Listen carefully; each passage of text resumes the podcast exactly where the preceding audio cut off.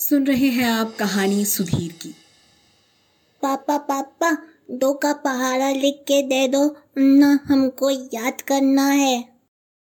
ये मुन्नी है, सुधीर की प्यारी बिटिया रानी। मास्टर जी के बाद गांव में सबसे ज्यादा पढ़ा लिखा सुधीर ही है। पूरी 12वीं कक्षा तक पढ़ाई की है सुधीर ने। पैसों की तंगी के चलते फिर पढ़ाई छूट गई और खेतों से नाता जुड़ गया। यूं तो घर में काफी लोग हैं, सुधीर की बीवी, माँ, पिताजी, एक छोटी बहन, लेकिन सुधीर की जान इनकी बिटिया रानी है। सुधीर के पिताजी किसान थे और चाहते थे उनका बेटा भी उनकी तरह खेतों की देखरेख करे, लेकिन एक दिन खेतों में काम करते वक्त अचानक से उनका शरीर अकड़ने लगा। उन्हें लकवा का अटैक आया था। उनकी जान तो बचा ली गई, लेकिन इलाज के खर्चों की वजह से खेत बेचना पड़ा। अब सुधीर के पास कमाई का कोई जरिया नहीं है सिवाय दूसरे के खेत में काम करने के। सुधीर के साथ जो हुआ वो नहीं चाहता था कि उसके बच्चों के साथ भी हो। सुधीर अपने बच्चों को पढ़ा लिखा कर बड़ा आदमी बनाना चाहता है। जी हाँ, बच्चों को। सुधीर की पत्नी गर्भवती है, उसे आने वाली संतान की भी तो चिंता है। अब वो जानता है सारा दिन दूसरे के खेत में मेहनत करने के बाद भी मेहनताना बस इतना मिलता है कि 2 वक्त का खाना खा सकते हैं। जिंदा रहने के लिए अच्छी जिंदगी नहीं जी सकते, इसलिए अब उसने शहर जाने का सोचा है काम की तलाश में। अम्मा, कल शहर जा रहा हूँ। काहे? शहर काहे जा रहा है? कब आएगा? सुधीर की माँ ने सुधीर से पूछा। अम्मा, नौकरी ढूंढने जा रहे हैं। दोस्त से बात किए हैं, देखते हैं क्या होता है। ये आजकल के लड़के पता नहीं क्या दिमाग में रहता है, जो मनाए वो करो, जा। अम्मा को शायद सुधीर की बातें कुछ खास रास नहीं आई, इसलिए बड़बड़ाते हुए अंदर चली गई। सुधीर ये बात भी जानता है कि शुरू में ये सब तो सुनना ही पड़ेगा, लेकिन वो ये भी जानता था कि उसके बच्चों के भविष्य के लिए और उसके घर के लिए ये जरूरी था।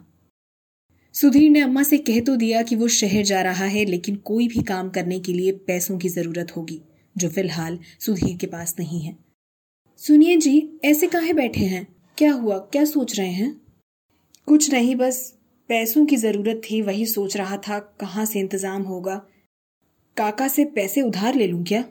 रुकिए, हम अभी आए। अरे कहाँ जा रही हो? आराम से चला करो, तेज चलना तुम्हारे लिए अच्छा नहीं है, कितनी बार बोले हैं।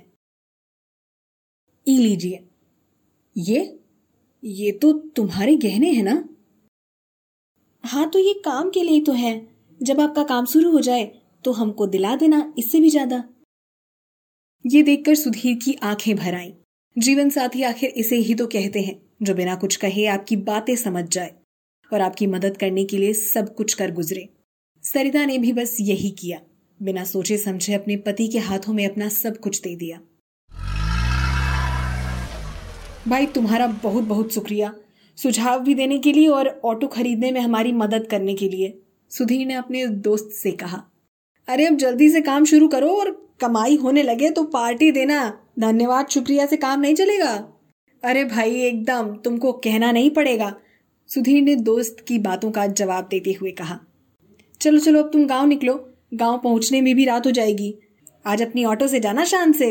हाँ भाई, मिलता हूँ जल्दी ही। इतना कहकर सुधीर वहां से गाँव के लिए निकल गया।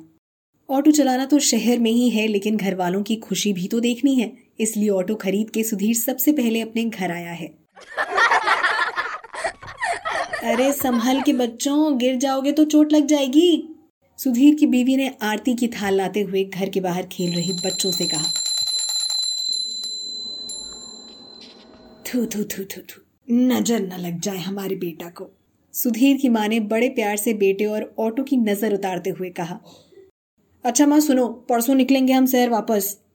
अब फिर काहे जाएगा, कुछ ले आना है बाकी है का? अरे अम्मा, ऑटो का यहाँ गांव में चलाएंगे, कौन बैठेगा हमरे ऑटो में? गजब करती हो तुम भी, बीच बीच में आते रहेंगे। मुन्नी की अम्मा ठीक कर रहे ना, सुधीर ने अपनी बीवी सरिता की तरफ इशारा करके कहा, तो सरिता ने मुस्कुराकर हाँ में जवाब दिया। चलते हैं अम्मा, पाए लागू, इतना कहकर सुधीर शहर की तरफ रवाना हो गया।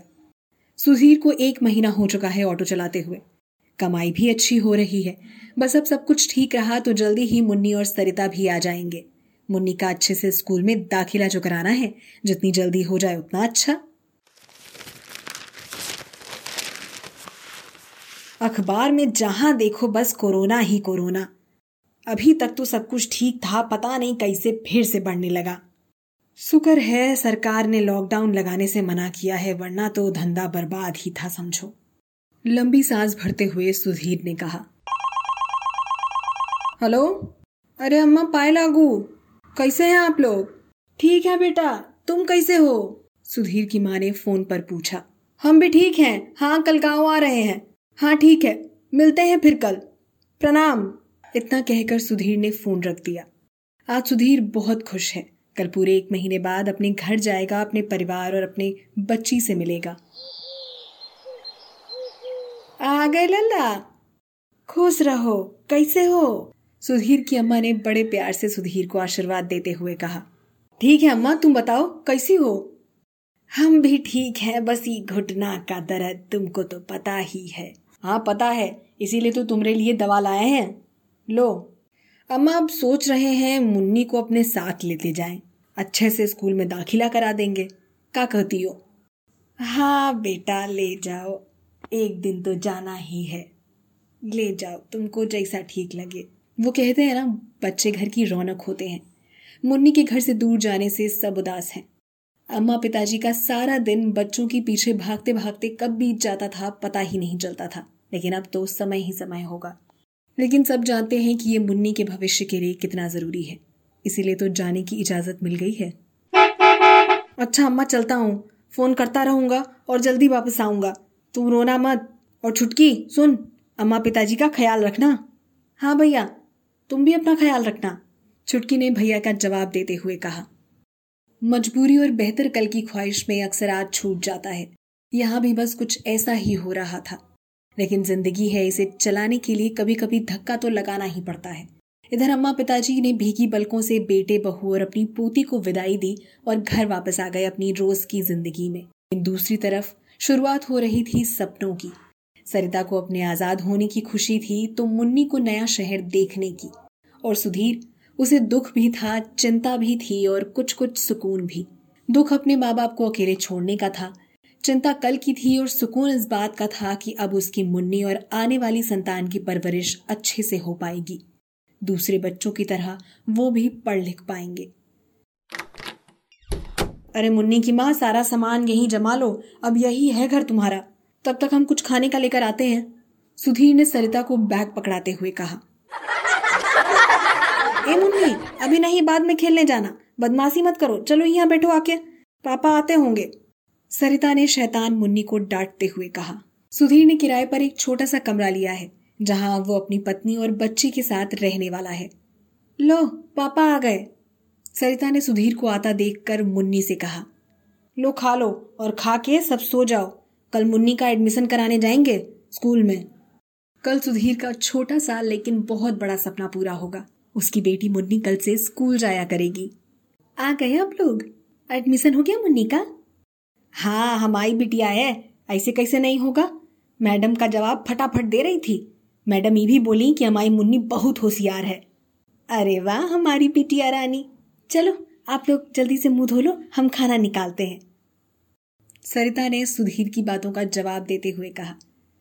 आज दोनों बहुत खुश हैं, मुन्नी का एडमिशन जो हो गया है। ये लीजिए खाना।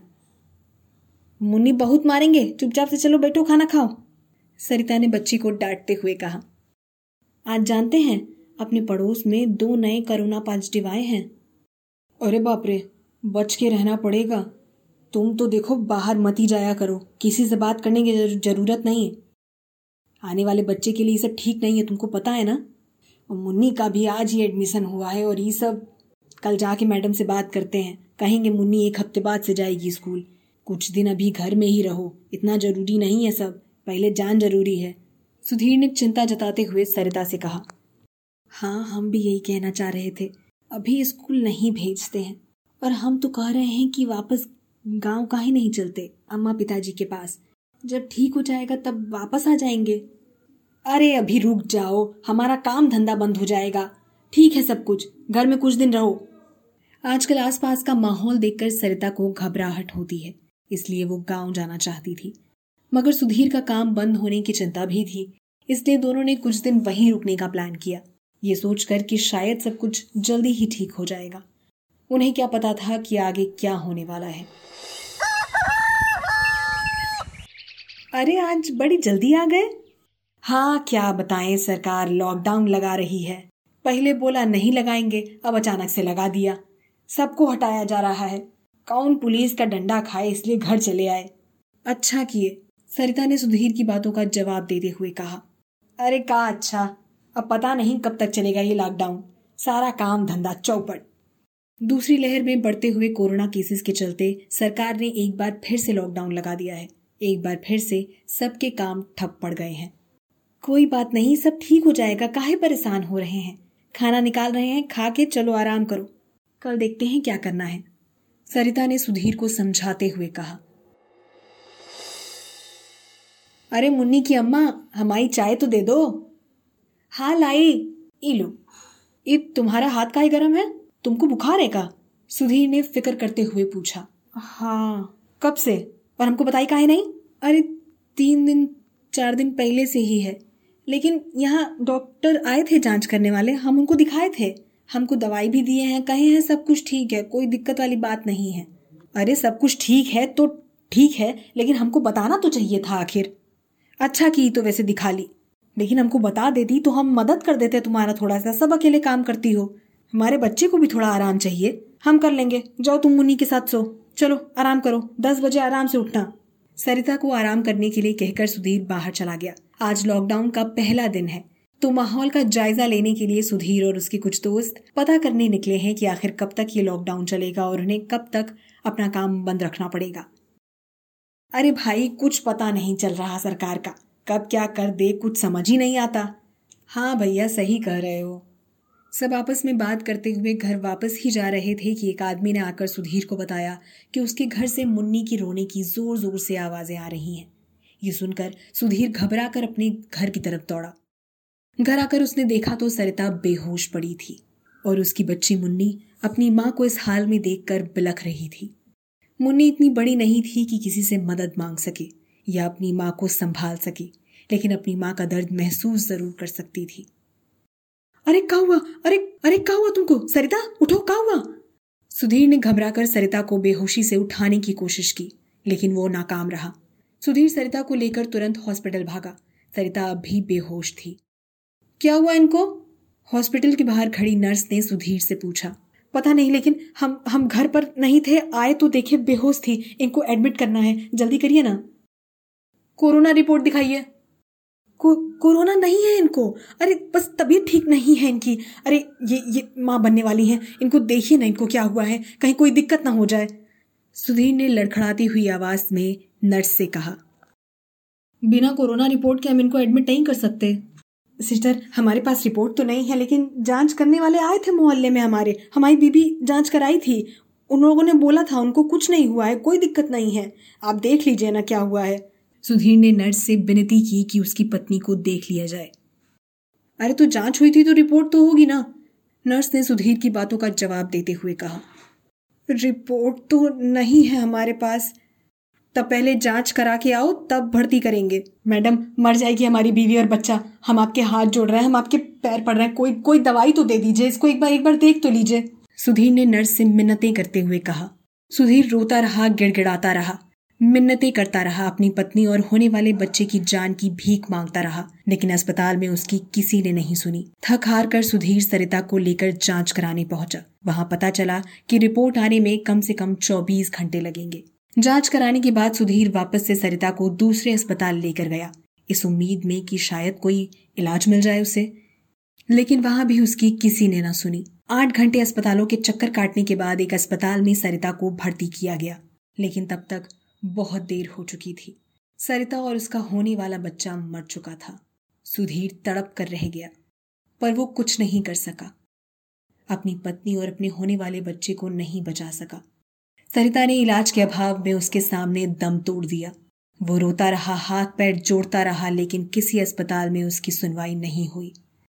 सरिता की बच्ची आज बिन माँ की हो गई। मुन्नी को तो पता भी नहीं कि अब उसकी माँ उसके पास कभी वापस नहीं आएगी। जिस माँ की आंचल में बच्चे सुकून पाते हैं, वो आज उससे हमेशा के लिए छिन गया।